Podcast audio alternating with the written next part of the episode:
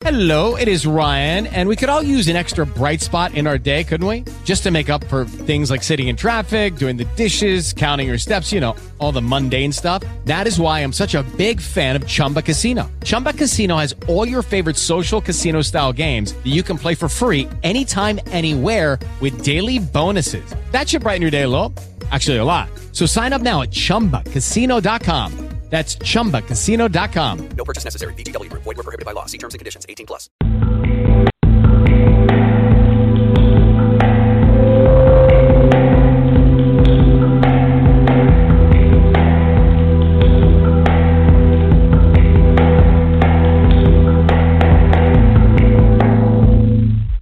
It fell off the roof of my car. It fell out of my backpack. Oh, it fell off my grocery cart. I tossed it to a really clumsy friend. I tripped while jogging. My two year old had a temper tantrum. It bounced down two flights of stairs. No matter how you broke your smartphone, there's only one smart way to fix it batteries plus bulbs. I dropped it on the floor, and he stepped on it. Schedule your repair at batteriesplus.com. Okay, we are back here with Socratic Dialogues, and I am on the line with Professor Fred Baumann of Kenyon College, Professor of Political Science. Um, how are you doing, Professor? Just fine. Thank you very much. Yes, and today we're going to be discussing uh, what would Nietzsche think of Donald Trump. yeah. And uh, we we um, we've had some off-air discussions about this, so you know I, I'm s- sort of familiar with your position, but um, just with the interest of our um, our audience, we will uh, just act like I don't know anything about what you know. So, uh, I just before we get into um, this question, I would like to ask you what why do you believe because you do teach on a regular basis Nietzsche. Uh, Yeah. why do you believe Nietzsche is an important thinker to study today? Well, look, do you know there's a little old English verse that goes like this As I was walking up the stair, I met a man who wasn't there. He wasn't there again today. I wish to hell he'd go away. That's Nietzsche. Nietzsche is the man on the stair who nobody wanted to have be there, but who is there. Uh, that's why I think his thought moved from being utterly bizarre and obscure to absolutely cutting edge for all of philosophy, except in the Anglo Saxon world, which always catches up later, but eventually caught up. Why? What had happened in the 18th century with people like Hume and Rousseau was that the notion that there is such a thing as a solid human nature on which we can base our understanding of what is true disappeared and turned into history. And once you're in history, there's no way out because everything you say is itself historically conditioned, and there's no possibility of getting outside of history or things being true as such because you're simply expressing the culture of your time. And philosophers like Marx and Hegel tried to get out of it by saying, Ooh, history has ended. So now the owl of Minerva flies at dusk, says Hegel. Now we can know. And Nietzsche came along and said, if this is true, then life will be terminally boring because there will be nothing to live for anymore. And if and it probably is not true. And if that's so, you have to face nihilism. You have to face radical relativism. And you also have to face with that the idea that the search for truth is an illusion, a vanity, and a folly. And you have to make do with a world in which there are no guidelines anymore. And if you say, well, natural science explains the world, yeah, but it doesn't explain the world in a way that's particularly useful to human beings, yeah? Um, you can know that it's this or that function going on in the brain, but it doesn't tell you the answer to the question, should I be a scientist or anything else? So Nietzsche became the great stumbling block. Yeah, if you wanted to talk about what is just and what is not just, which is, of course, the essence of political life, uh, what should we do? It's not about power, it's about what do you do with power if you have it.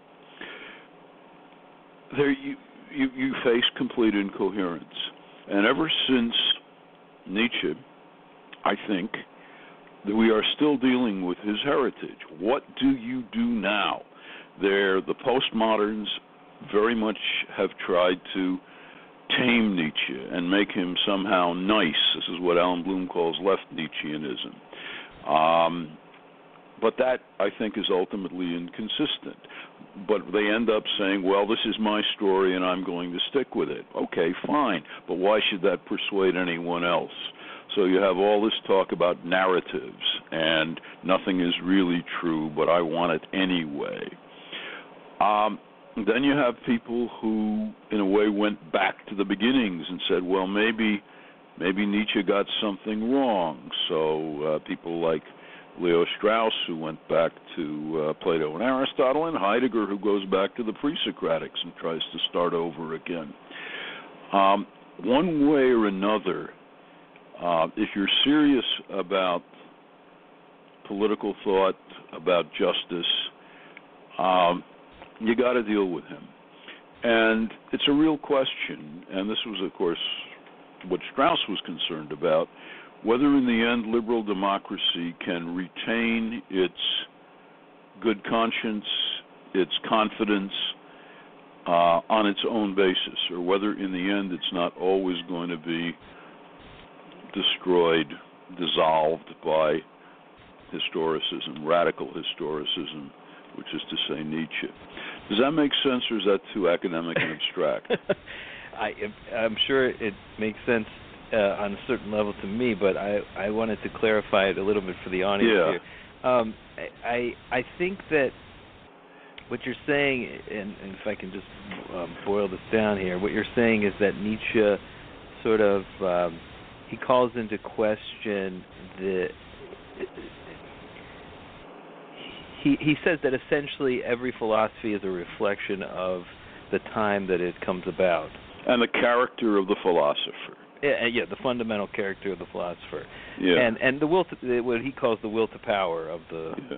of the and so so but the, my question about that is is when when you look at that and you kind of doesn't it just make you th- like you said throw up your hands and and Yeah. say Yeah. oh, everything is relative and therefore you know it's not even worthy to pursue these kind of questions anymore. Well, that, that, that's what Nietzsche says about that. Those are the two alternatives. Yeah, a kind of passive nihilism, or somehow through will to power, affirming that even though it's meaningless, you're going to create meaning. Which, in other words, turns philosophy into poetry. Makes it into the, the creation of fictions which you know to be fictions, but which you still will. And always run for me. There's always runs into the old Groucho Marx problem. Why would I jo- want to join a club that would have me for a member? Why would I believe in something that I invented? Um, but yeah, exactly. It, it can lead you either to um, a kind of disgusting passivity, yeah, or else it can lead you to craziness. And where is there room for anything reasonable or decent? How do you defend decency, normal behavior, yeah, right. um, without it being undercut and mocked and uh, you know treated as a silly illusion of silly superficial people? That's always the problem. And that's why I think you've got to deal with him. He's still the man on the stair who you don't want to be there, but he's still there. and he's the and he's the first man to come up with this formulation. I mean, it seems like um, yeah. a- a well, I don't know. I mean, I don't know everybody in the Right, right. past, but yeah, I, he's the first guy who I think says it clearly and powerfully and radically. I mean, the word nihilism precedes him. It comes from a 19th century novel by the Russian novelist Turgenev. But the nihilists he's talking about in Fathers and Sons are basically just scientific materialists, positivists.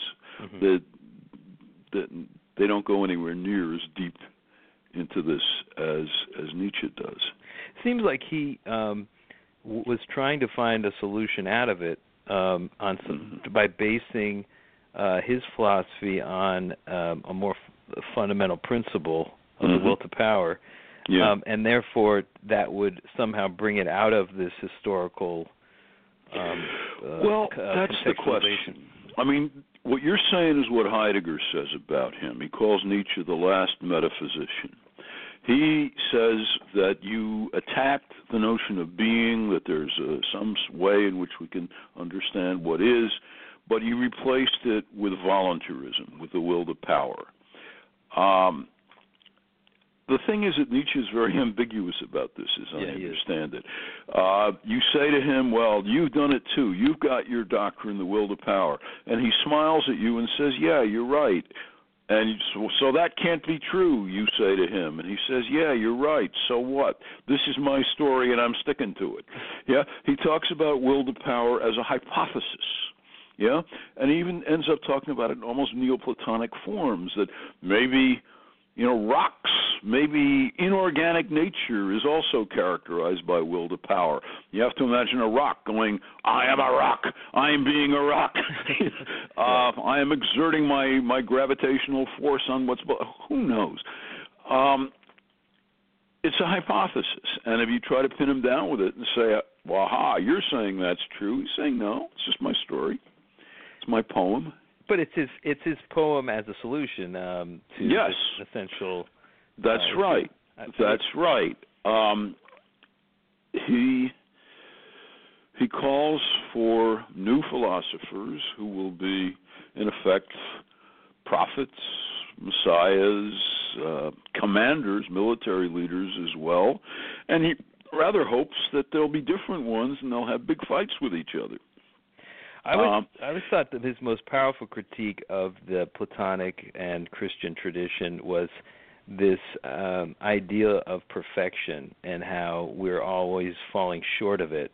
And it has caused us all to look at reality as this shabby shadow of Mm. something greater, Mm. and therefore to deva- devalue life in a way because we're Yeah. always looking at some ideal that doesn't even exist. Yeah, that's right. I mean, that's where he goes back to the pre-Socratic Greeks. Now, you get that already in the Birth of Tragedy. That that reason kills. That reason destroys existence. But the problem with the Greeks, who loved existence for its own sake, is that they were pre-philosophic. They were naive, and we can't return to that naivete anymore. Simply, so we have to reconstitute it at a post-philosophic level, at a post-Christian level, and that's much much harder because you can't simply look up in the sky and say, "Oh, there's there's Apollo driving his chariot across the sky. That's the sun." Um, so now you've got to do some weird, twisted stuff to yourself to to deal with what you already kind of know, which is that that isn't true. That's the problem of of creating a poetic myth in a in an age which has already been rational and philosophic. So yeah, that it's a very powerful critique up to a point at least, but it also doesn't solve the problem for him because he has to face he has to argue against reason rationally. Yeah. Right, but I, there's this there's a sense in which everybody has kind of um internalized this sense of their even their selves. Uh, their, you think of your ideal self and how you always fall short of it, and so people are in this sort of depression that they're not living up, quote unquote, to their potential, and it's never it's never Yeah. enough, you know. But that's that's not Nietzsche. I mean, Nietzsche is all about projects, having ideals, having struggling with yourself, trying to be the the The the, the ideal person for your project. Uh, he's a big self-torturer. The last thing he is is a self-esteem guy. Mhm. Um, no, I mean he's a very paradoxical thinker, and that's that's why he's so important. He doesn't simply reject; he incorporates what he rejects as well, and tries to make something out of it. The, the greater tensions, the you know, the the greater struggles. I mean, he, he what he wants in the end is not Caesar, but Caesar with the heart of Christ. So you can imagine the the degree of self torture involved in that in order to pull that off. okay, well, we'll let, we'll we'll um, go into this fi- this main question here. Um, so, what do you think that uh, Nietzsche would think of a Donald Trump? Well, I think he would have contempt for Donald Trump. I mean, for heaven's sake, you, you, you, he's talking about Caesar with the heart of Christ, and we're talking about Donald Trump. Is there anything about uh, Donald Trump that Nietzsche would admire? I don't think so. Not one. Thing. I, I can't think of anything. I'm sorry, but look, here's the point. Nietzsche wants people who are extraordinarily ambitious in high spiritual ways. He's worried about the vulgarization of human life. He wants to ennoble human life. He looks at Bismarck, who, you know, probably cuts in some way well above Donald Trump as far as character goes, and I don't like Bismarck, and he didn't like Bismarck because he thought he was a petty pipsqueak. If he thought Bismarck was a pipsqueak, and a you know with his little blood and iron Prussian nationalism, what would he have thought of Trump?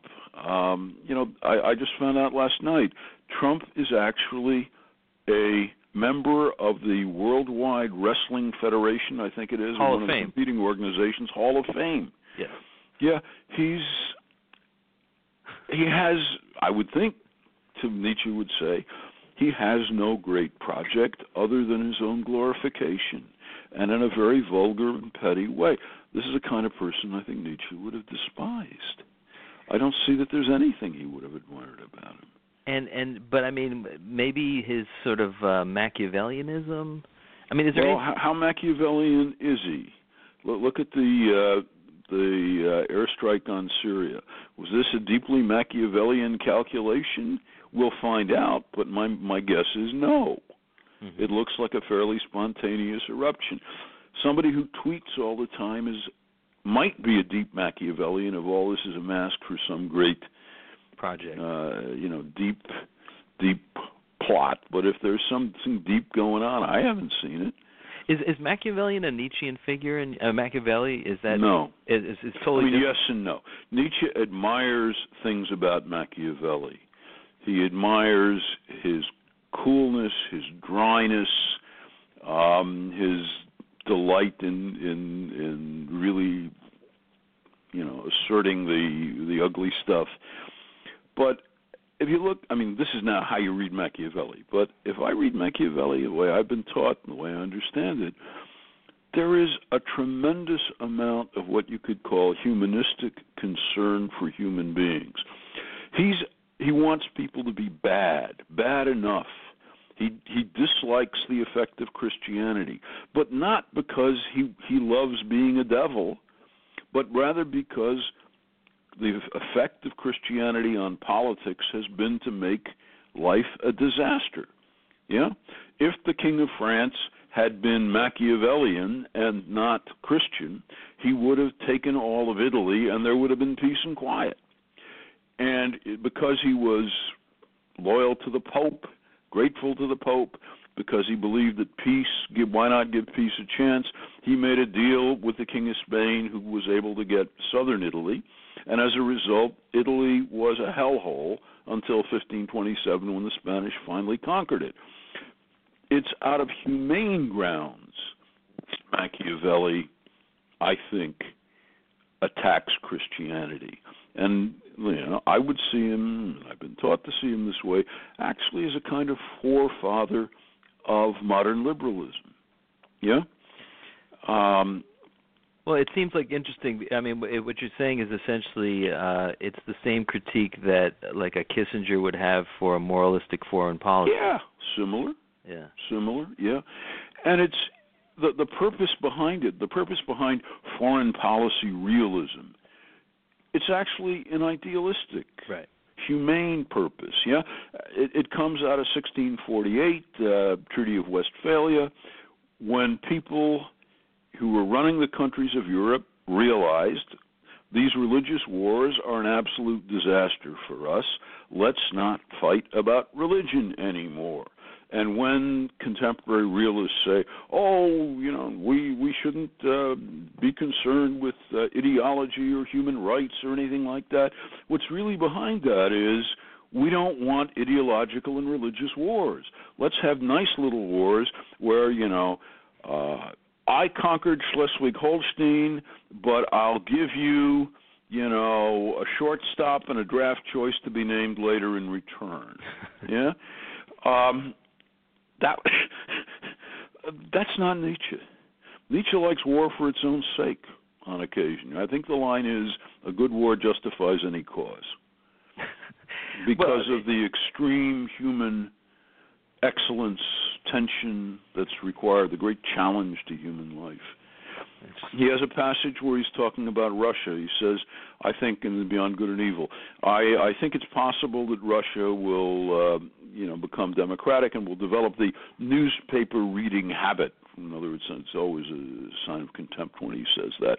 But I hope not. He says, "I hope Russia will become so dangerous that it will form such a threat to Europe." That Europe will have to unite and develop a strong will to power and will fight great wars with Russia the 20th century says, and he was quite prophetic, is the it will be the age of great politics, and he's looking forward to that. Well, what that really meant was World Wars One and Two. Well, then that, but it, people could say that as a sort of a, a thing about Trump, saying like, well, he's going to unite a, a great politics against him, so therefore he's great. Do you think so? I mean, I don't think so.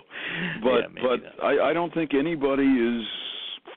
I mean, I, look, you maybe you see him as as you know the Antichrist, but to me he hasn't shown anything except kind of bravado and bluster, and uh, I'm not a big fan.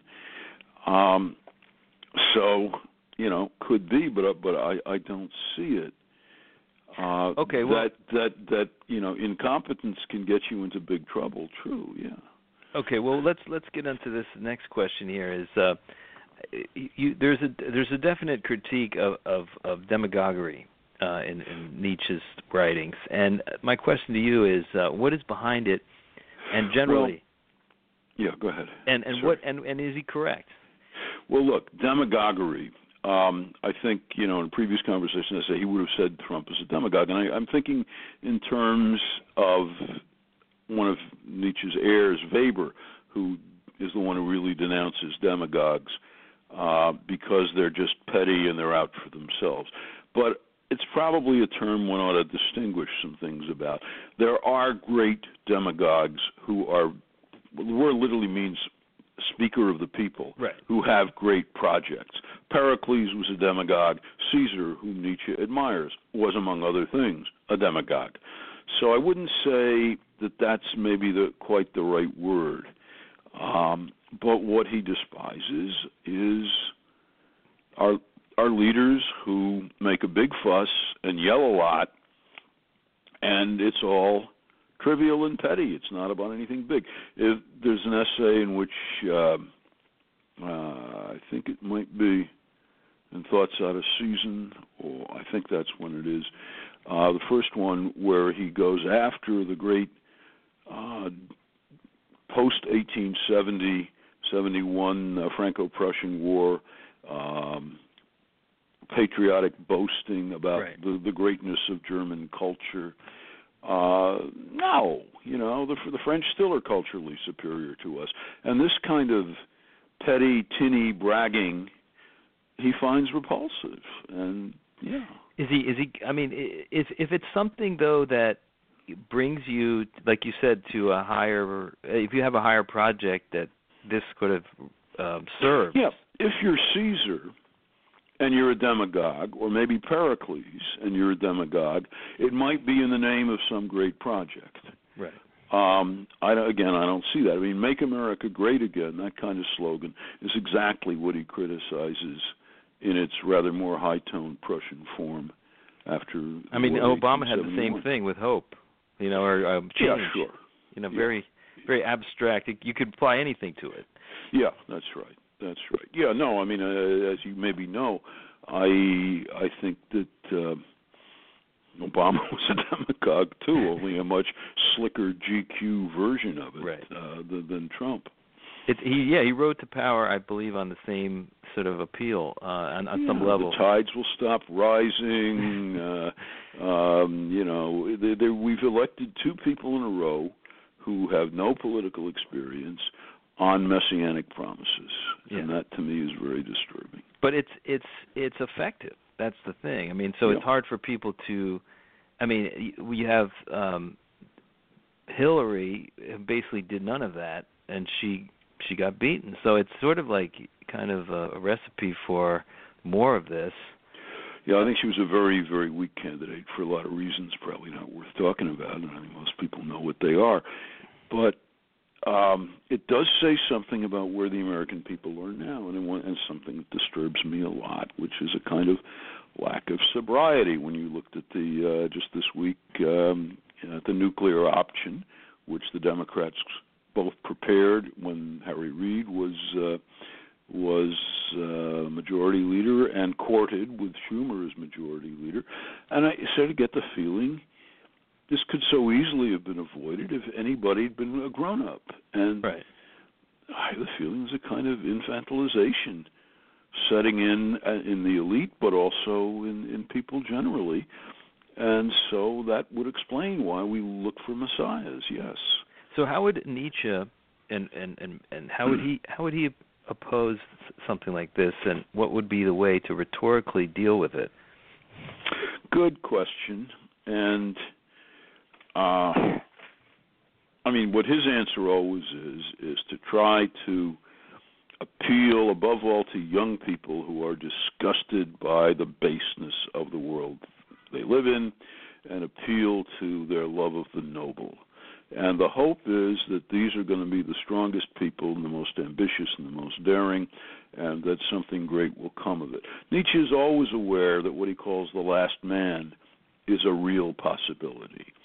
Uh, that uh, the tastes of the vulgar will predominate over those of the noble, and so he tries to create, not in any direct political way, but in a cultural way, um, a, a, a world of elite thinkers and poets who will, musicians, who will create a taste again for what is noble. Um, and so, you know, there were these poets and historians after Nietzsche who consciously tried to do that. And, you know the name they gave themselves? What? The Third Reich. This is, of course, before Hitler. Um, and you know, uh, they produced great stuff. The poet Stefan George, the historian Ernst Kantorowicz, who wrote this great biography of the Hohenstaufen uh, ruler Frederick II, whom Nietzsche greatly admired. Somebody, uh, German emperor who lived in Sicily and may very well have converted to Islam. Um, amazing character.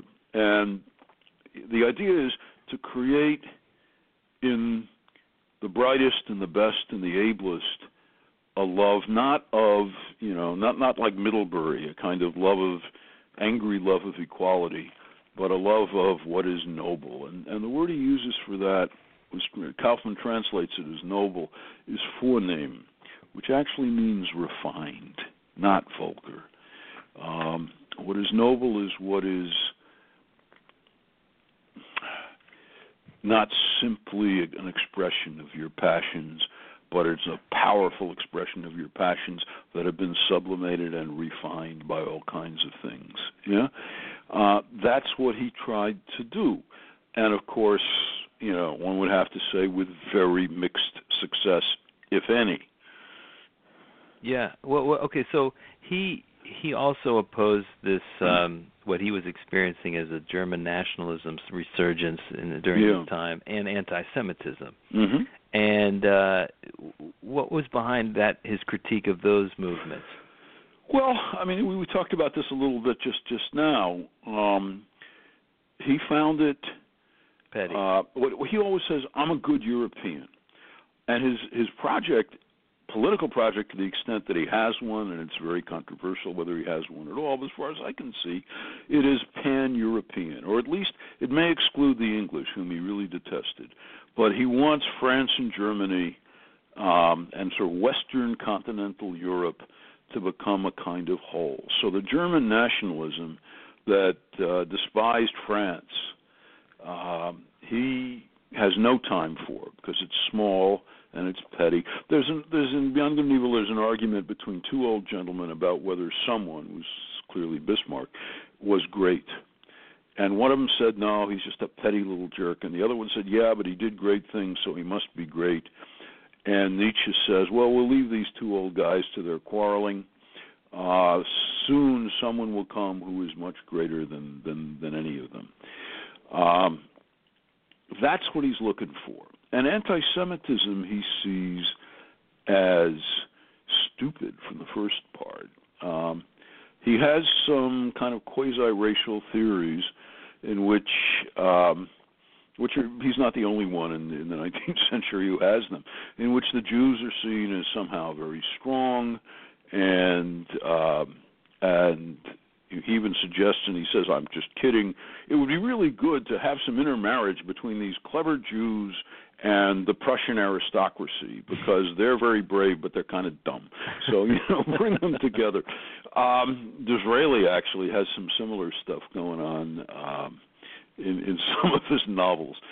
Um, but he says better to kick out the anti Semites than the Jews. But he also says um, we Germans, we've absorbed about as many Jews as we can. There better not be a whole lot of immigration from Poland and Russia.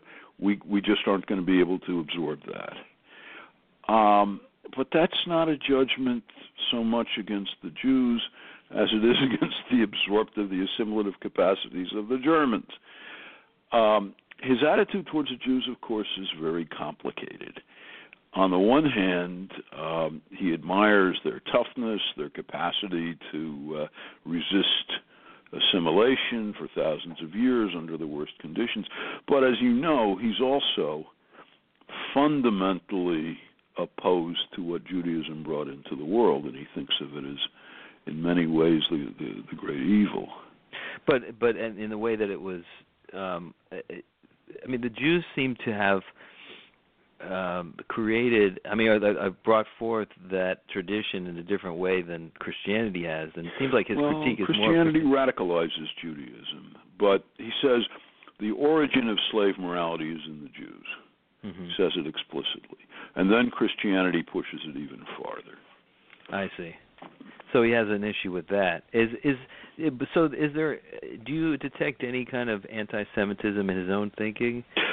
What we talk about as anti-Semitism today, no.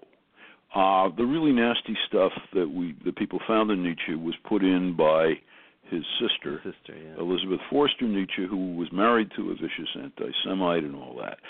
As far as I can tell, no. However, when you see quote unquote slave morality as the worst thing in the world, yeah, which to some extent he does, it's again complicated because slave morality does, in a certain way, increase the torture of the soul, and that's a good thing. Caesar with the heart of Christ, after all.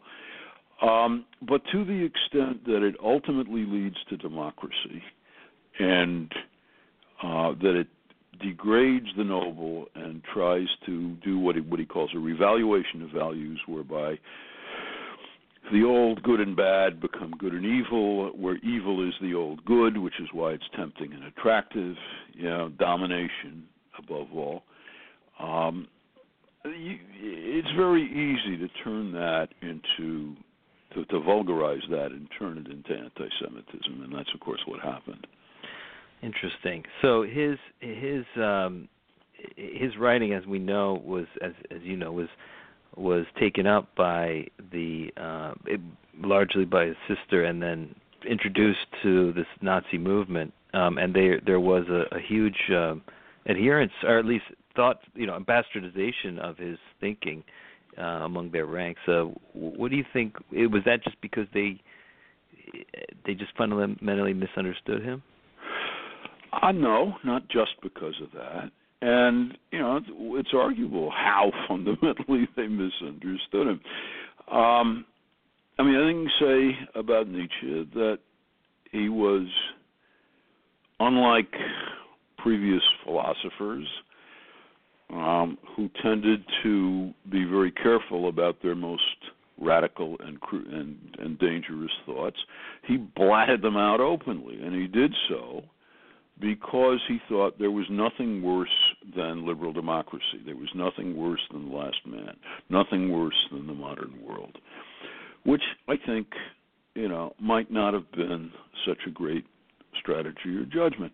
so if he was misunderstood and vulgarized, which he was, it was very easy to do it, and I blame him for a good deal of that.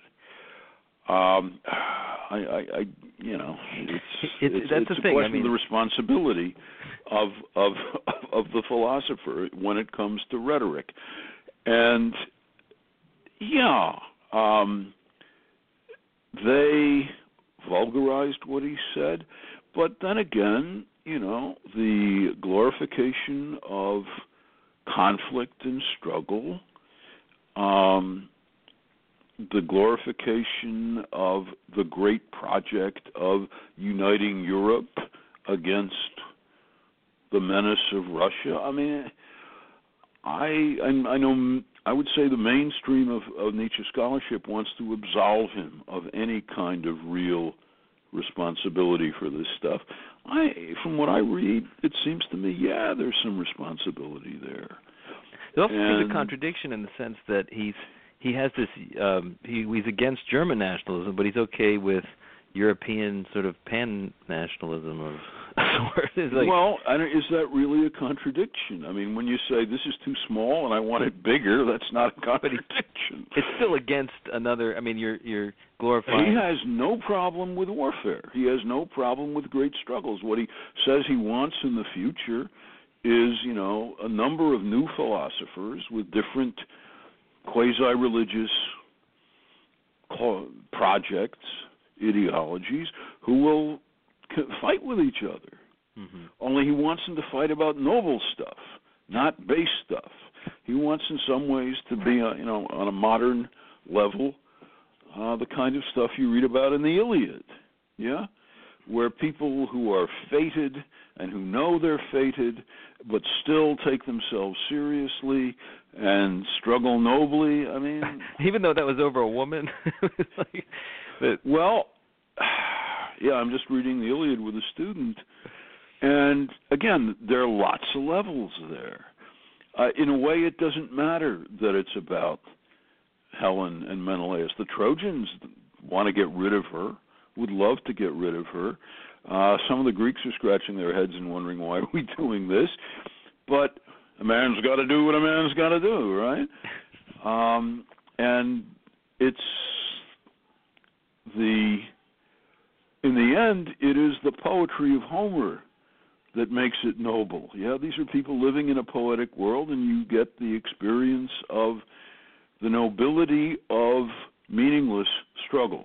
And they know it's meaningless because they know they're, the, they're they're also the tools of the gods. And yet they take themselves seriously. That's I think what he's in some way pointing to. there is an opacity though to this thinking that I think a lot of people have a hard time with. I mean it's just say something about the opacity. What do you mean by it, that? it's just this idea that struggle in and of itself is is good, but not for these reasons, but maybe these other reasons. But even if they are for petty reasons, they're still it's still okay. I mean, I just find that I'm I, it's hard for me to penetrate what he's Yeah, no, it is. Um, but I mean, think about it in terms of you know an athlete. What does it really matter?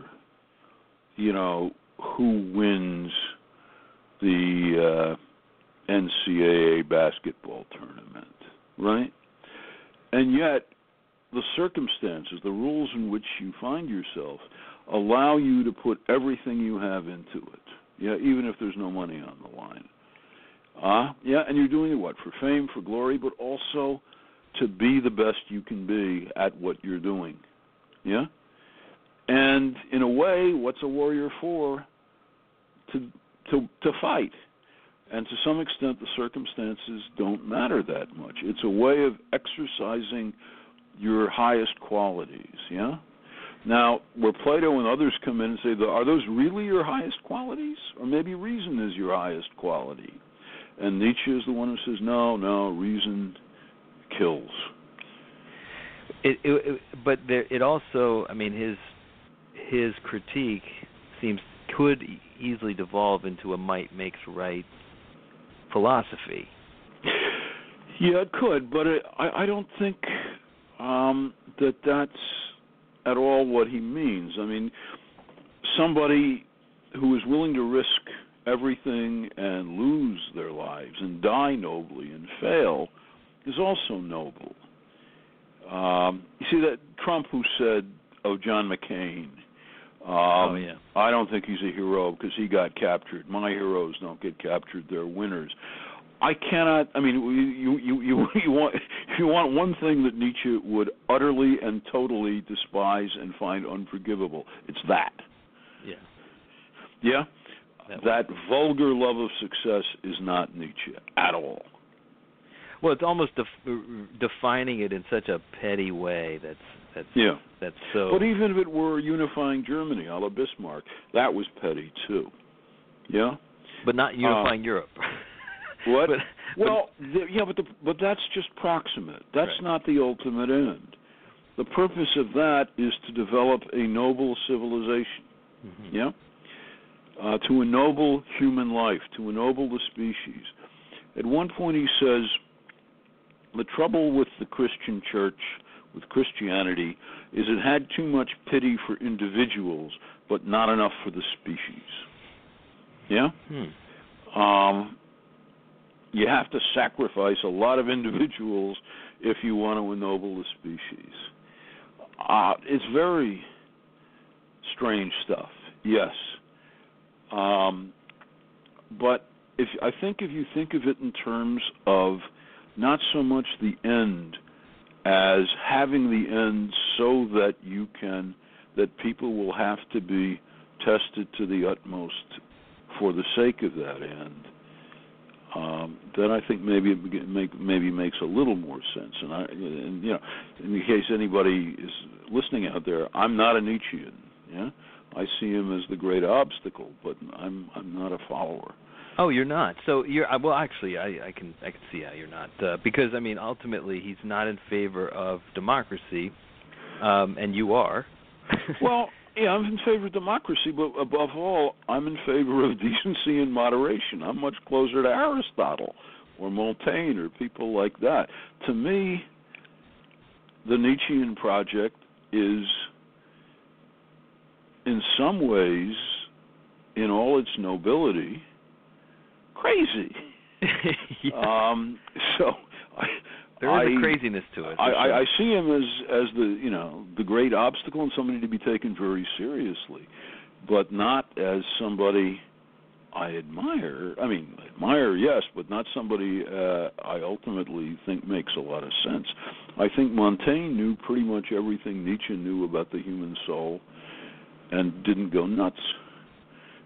Yeah, I mean Nietzsche drove himself nuts. I mean we can argue whether he did or Well, not. Well, drove himself nuts. I mean, the the story is that he had sex once in his life and got syphilis from that. I don't know if that's true. But how much that influenced his philosophy, we don't know. But uh, Well, I I I would say no. The. This stuff really does follow out of what was around at the time, and he and it's you, I mean the, the the view of Nietzsche as a as, as a crazy German pretty much I think dominated in in the Anglo-Saxon world until after World War II when Kaufmann translated him and, and wrote some books explaining what a, what a fine fellow he was. Um, but I, I don't think that that you can get rid of him that way. So Nietzsche also, you know, he he was he he treated uh, truth as a matter of perspective, and so we, you might say that Trump sort of does that in some way. Um, it, it seems like Trump well, has this. Now, you really want to push this, don't you? well, I want to exhaust all the possibilities here. yeah. I, I I mean, it's a little bit like saying, you know, oh well, I, I won't I won't draw the the analogy, but um, a reckless liar and somebody who really tries to understand the different human possibilities that lead to different values, different truths, is very different. But yeah, yeah. Uh, I, I don't think it's worth comparing. Okay, okay. Well, we'll leave that. Sorry. so, but when you when you talk about uh, his his not being in favor, what what sort of government was uh, Nietzsche in favor of? An aristocracy? Well, he says very, very little about it. Uh, but what it seems to involve is um, highly aristocratic society with different classes, um, where like most in- like people. India. What? He I, he seemed to admire India. he makes a lot of comparisons to India and the castes and the Brahmins and all that, um, and that uh, values of cleanliness, obedience. You know, it sounds a little bit like the Boy Scouts, um, but also you know military virtue uh, are are featured, and there's a blood curdling line where in, in Beyond Good and Evil where he talks about uh, uh, the vast mass of human beings who are good for service and perhaps only for that.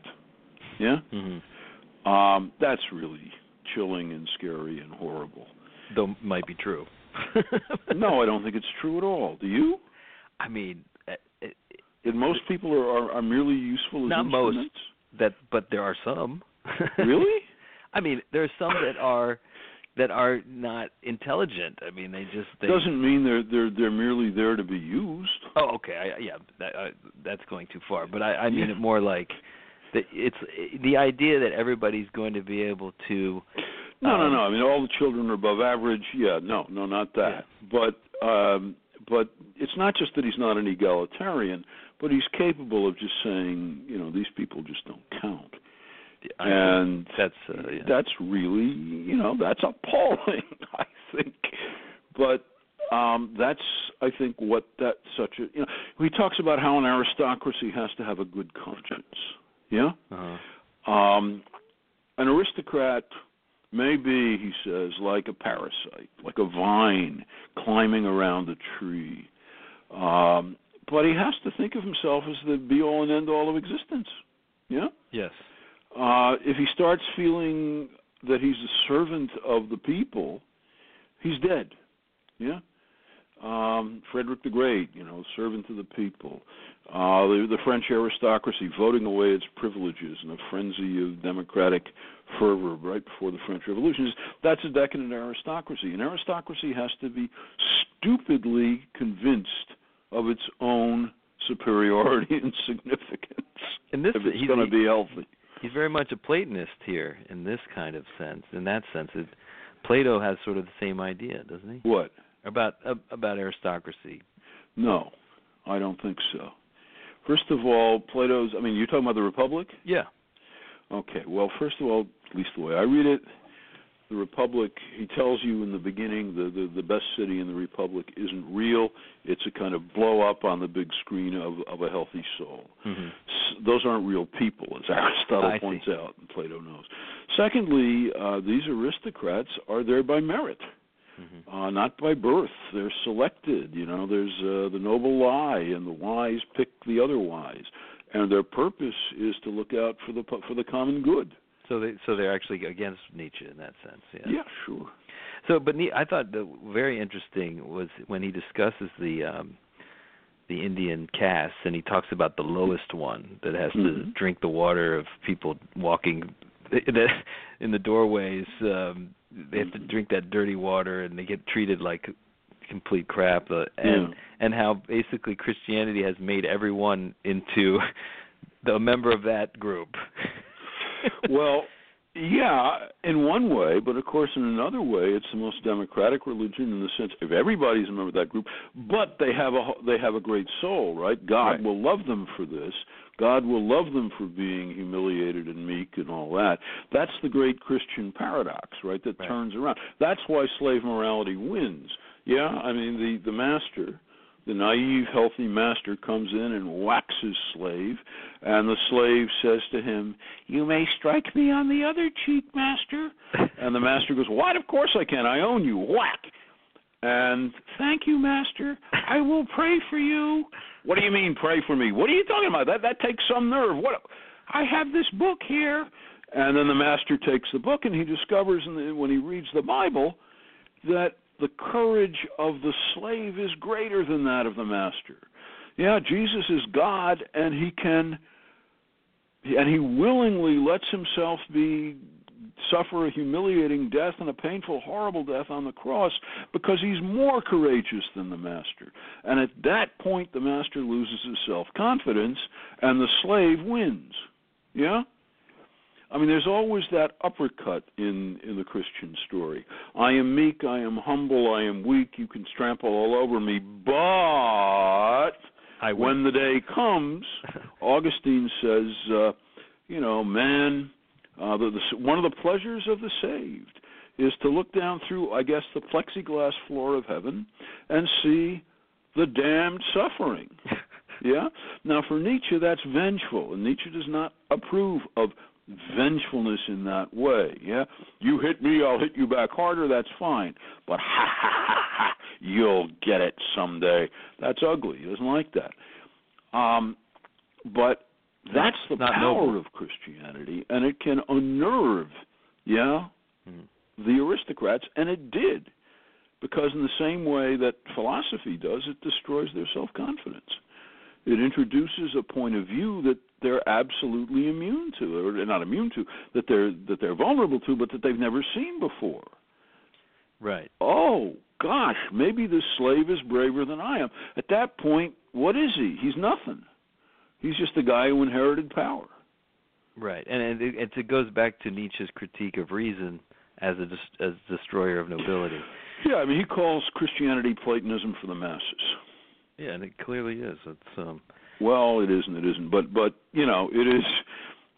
In that respect, in that respect, yeah. it the effect it has is to dissolve the world of, of aristocracy, and he wants to recreate it once it's already been dissolved on an even higher and more paradoxical basis, which my own view is ultimately is something I don't want to see happen, and I think it's also nuts. But But it needs to be confronted intellectually. It needs to be confronted intellectually. Yeah, and you know, as Democrats, as liberal Democrats of one form or another, it, it really is possible that postmodern, i.e., Nietzschean thought, can destroy our confidence in the goodness of what we do.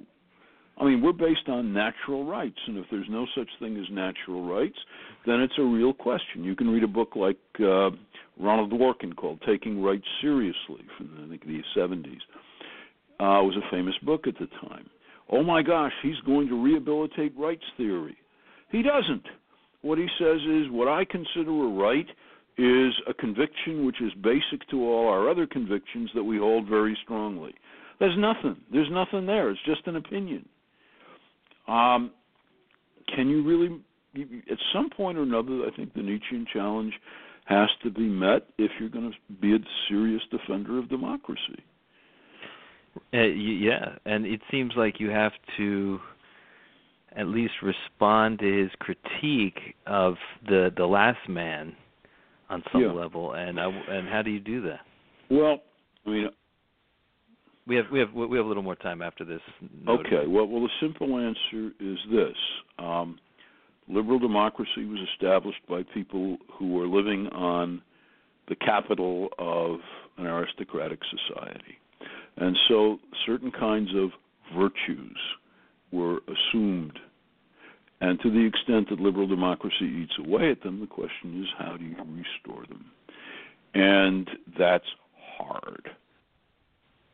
And this is what a good deal of the argument is on about now among I think serious people both on the left and the right because there's a kind of liberal dem you know liberal in our contemporary sense version of what these virtues should be. They should be compassion you know above all and the love of equality.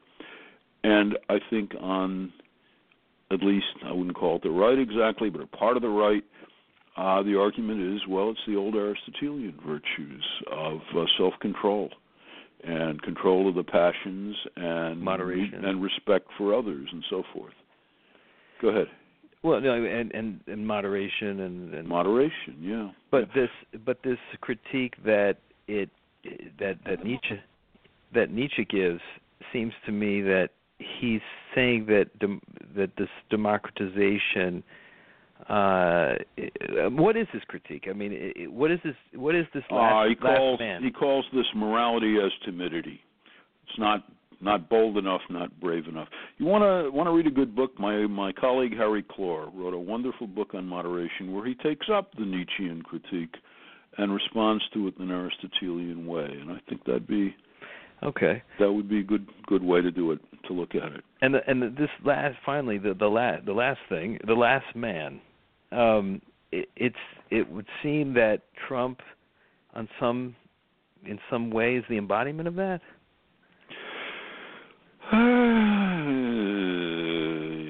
yes, no. I mean, the last man is simply the self-satisfied bourgeois. And I think maybe Nietzsche was wrong about something in the sense that the self-satisfied bourgeois does not stay self-satisfied. He gets tremendously excited, but usually in a fairly trivial way. And maybe that's where both Trump and I would say uh, the PC kids rioting in Middlebury come in. You, know, you need some excitement in your life, and uh, in different ways they both provide it. Well, that's a that's a uh, an interesting um, thing that uh, hopefully we'll talk about in the next um, because this this goes into your critique of this PC um, environment that you find yourself in in, in academia. Yeah, well, I mean, in academia, yeah, Kenyon is still relatively a good place to be, and I want to put in a pitch for Kenyon right here. Liberal Great education school. still goes on here. Yes, indeed. Uh, but it is it is something that he sort of used uh, the, the opposition to it or the revulsion against the kind of over um, policing of language uh, that sort of represented a huge part of his appeal. Nietzsche's.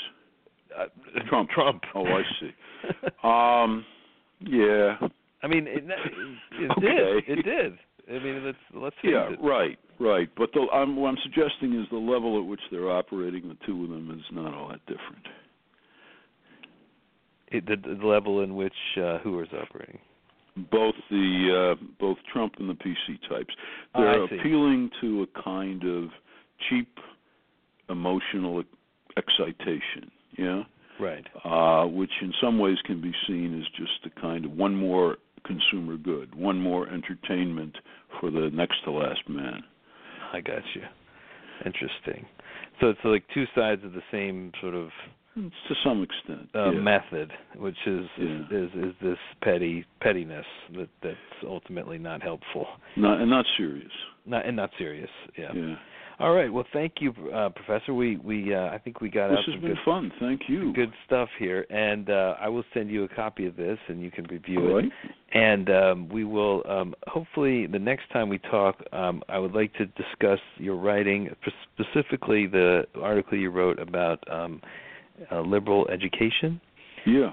Um, sure. And uh, we will uh, get into that. So I w- thank you Thank for you. giving me your time here. It was really A great. pleasure. Thanks for asking me. This was fun. Take care. All right. Have a good time. Have a good Take one. care. Bye. Bye bye.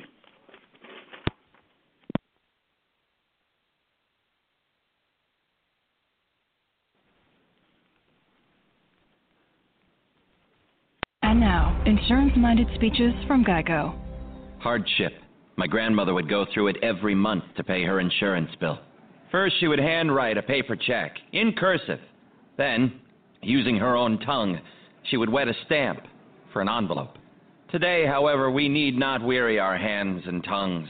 Today, we can pay our Geico bill with the Geico app. Away with hardship, in with bill pay on the Geico app. Thank you. Hello, it is Ryan, and we could all use an extra bright spot in our day, couldn't we? Just to make up for things like sitting in traffic, doing the dishes, counting your steps, you know, all the mundane stuff. That is why I'm such a big fan of Chumba Casino. Chumba Casino has all your favorite social casino style games that you can play for free anytime, anywhere with daily bonuses. That should brighten your day a little. Actually, a lot. So sign up now at chumbacasino.com. That's chumbacasino.com. No purchase necessary. Group. Void were prohibited by law. See terms and conditions. 18 plus.